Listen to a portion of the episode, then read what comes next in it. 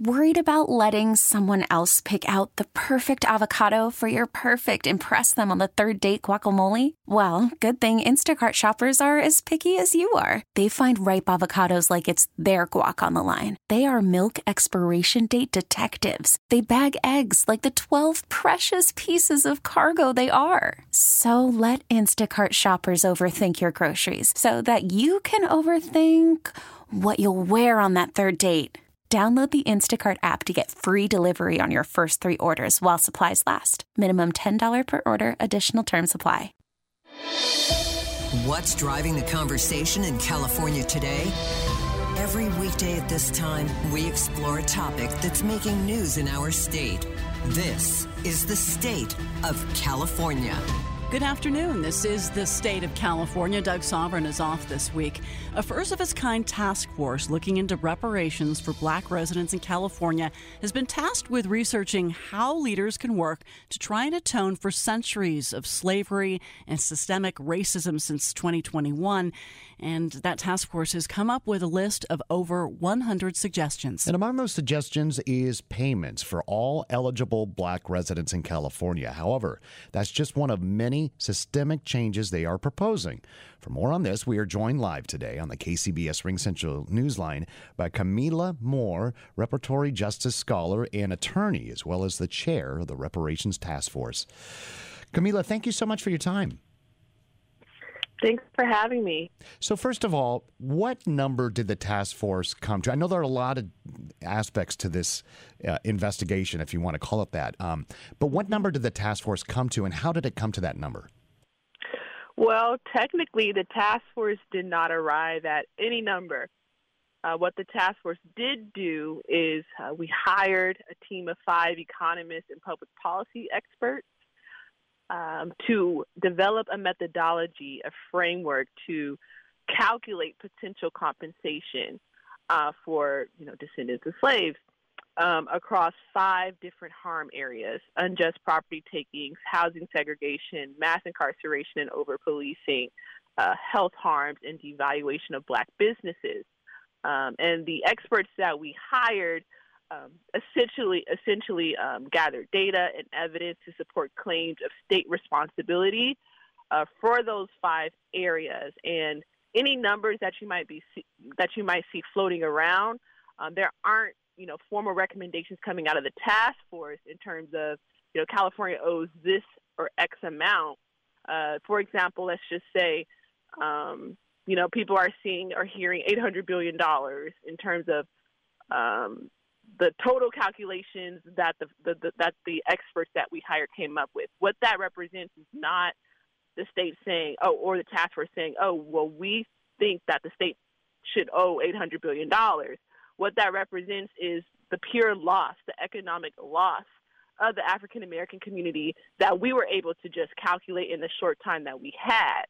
Um, and so, therefore, what's next then the state legislature must read our final report, which will be coming out June 29th, read Chapter 17, which uh, that economic methodology lies within, and then it's up to the state legislature to actually prescribe the amount um, based on you know the endorsement of the methodology. So it could be an amount lesser, higher, or equal to again the numbers that we came up with, which is purely uh, represents the loss of the black community over time in those particular areas. Yeah, you, you know, you talked about the numbers that leaked out, and, and one of those numbers was 1.2 million per eligible person. Um, so you say there are no specific numbers attached to this. Why didn't you come up with specific numbers? Why not go there? Well, because in part the state task force actually wasn't mandated to come up with an exact number. So just to be clear and juxtaposing it to, let's say, San Francisco, which has its own city initiative. Uh, they didn't, and this is not me disparaging San Francisco in any way. You know, every entity or uh, initiative is going to approach things differently. But for instance, they didn't hire a team of economists. You know, they just picked five million dollars. For instance, they stated that you know that five million dollars should you know uh, be in a one-time lump sum payment juxtaposing that to the state task force, we hired a team of economists again to um, calculate the losses um, in terms of housing segregation, the, the loss of home ownership value, for instance, right? Um, unjust property takings, um, taking into account the differentials of, you know, land, what, what how what what it was valued then versus now, um, once it was taken, uh, for example, um, and then we're also recommending in Chapter 17 um, if and when the state does mete out reparations in the form of cash payments, not we're not advocating for lump sum payments like San Francisco, for instance, but we've advocated for installments and we've um, looked to international examples um, in terms of setting precedent for installments.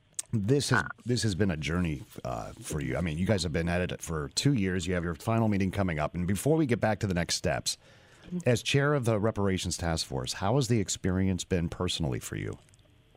Oh well, you can't tell. It's been a whirlwind of emotions.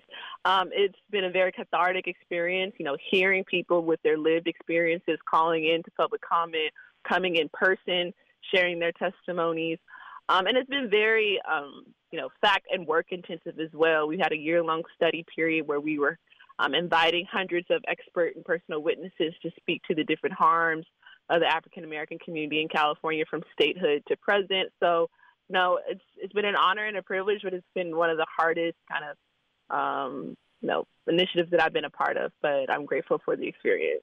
You know, when you look at the news coverage of, of what has uh, occurred thus far, it focuses on the numbers, right? What are the numbers going to be? Where do they come from? But mm-hmm. you also recommend programs to address the harms of slavery. Could you address that for a moment? Sure. So, under international law, rep- reparations comes in five forms. So, compensation or cash is one aspect of reparations under international law, but there are other forms of reparations as well under international law, like restitution, rehabilitation, uh, satisfaction, um, and guarantees of non repetition. So, just to give a, a, brief example of some other recommendations in the areas of housing, uh, we have recommended, you know, ob- obviously generally increase of affordable housing, uh, providing restitution for racially motivated uh, land takings, uh, providing direct financial assistance to increase home ownership among African Americans through you know shared appreciation loans and subsidized down payments and mortgages and homeowners insurance. Um, we've also you know uh, recommended a formal apology on behalf of the state uh, for its role, its unique role in supporting slavery and um, its afterlife. And there's various other recommendations in the in the areas of um, education, employment, um, racial terror, um, healthcare. Um, as you noted at the beginning of the call, we have over you know 100 pages of policy recommendations in addition to the cash component. You are approaching the last meeting. What happens from there? So uh, the last meeting is June 29th, Thursday in Sacramento uh, where we will formally, the task force, uh, submit our final report to the state legislature and dignitaries in attendance.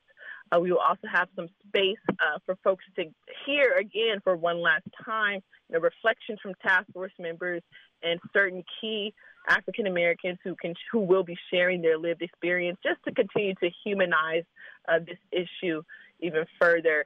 And then from there, it's going to be up to the state legislature uh, to read our report with an open heart and mind, study it in good faith, meaningfully consult us um, and the community, and then, you know, actually turn our proposals into legislation, and then it will be up to Governor Newsom, um, you know, to sign any legislation into law. Well, thank you so much for joining us. Uh, we appreciate it. Our guest has been Kamilah Moore, reparatory justice scholar and attorney, as well as the chair of the Reparations Task Force in California. Baseball is in full swing. NBA playoffs are heating up, and your NFL team is gearing up for training camp. Listen to the latest on the teams you love here on the Audacy app. The biggest sports radio stations in the country, providing unrivaled local coverage of their teams, all in one place.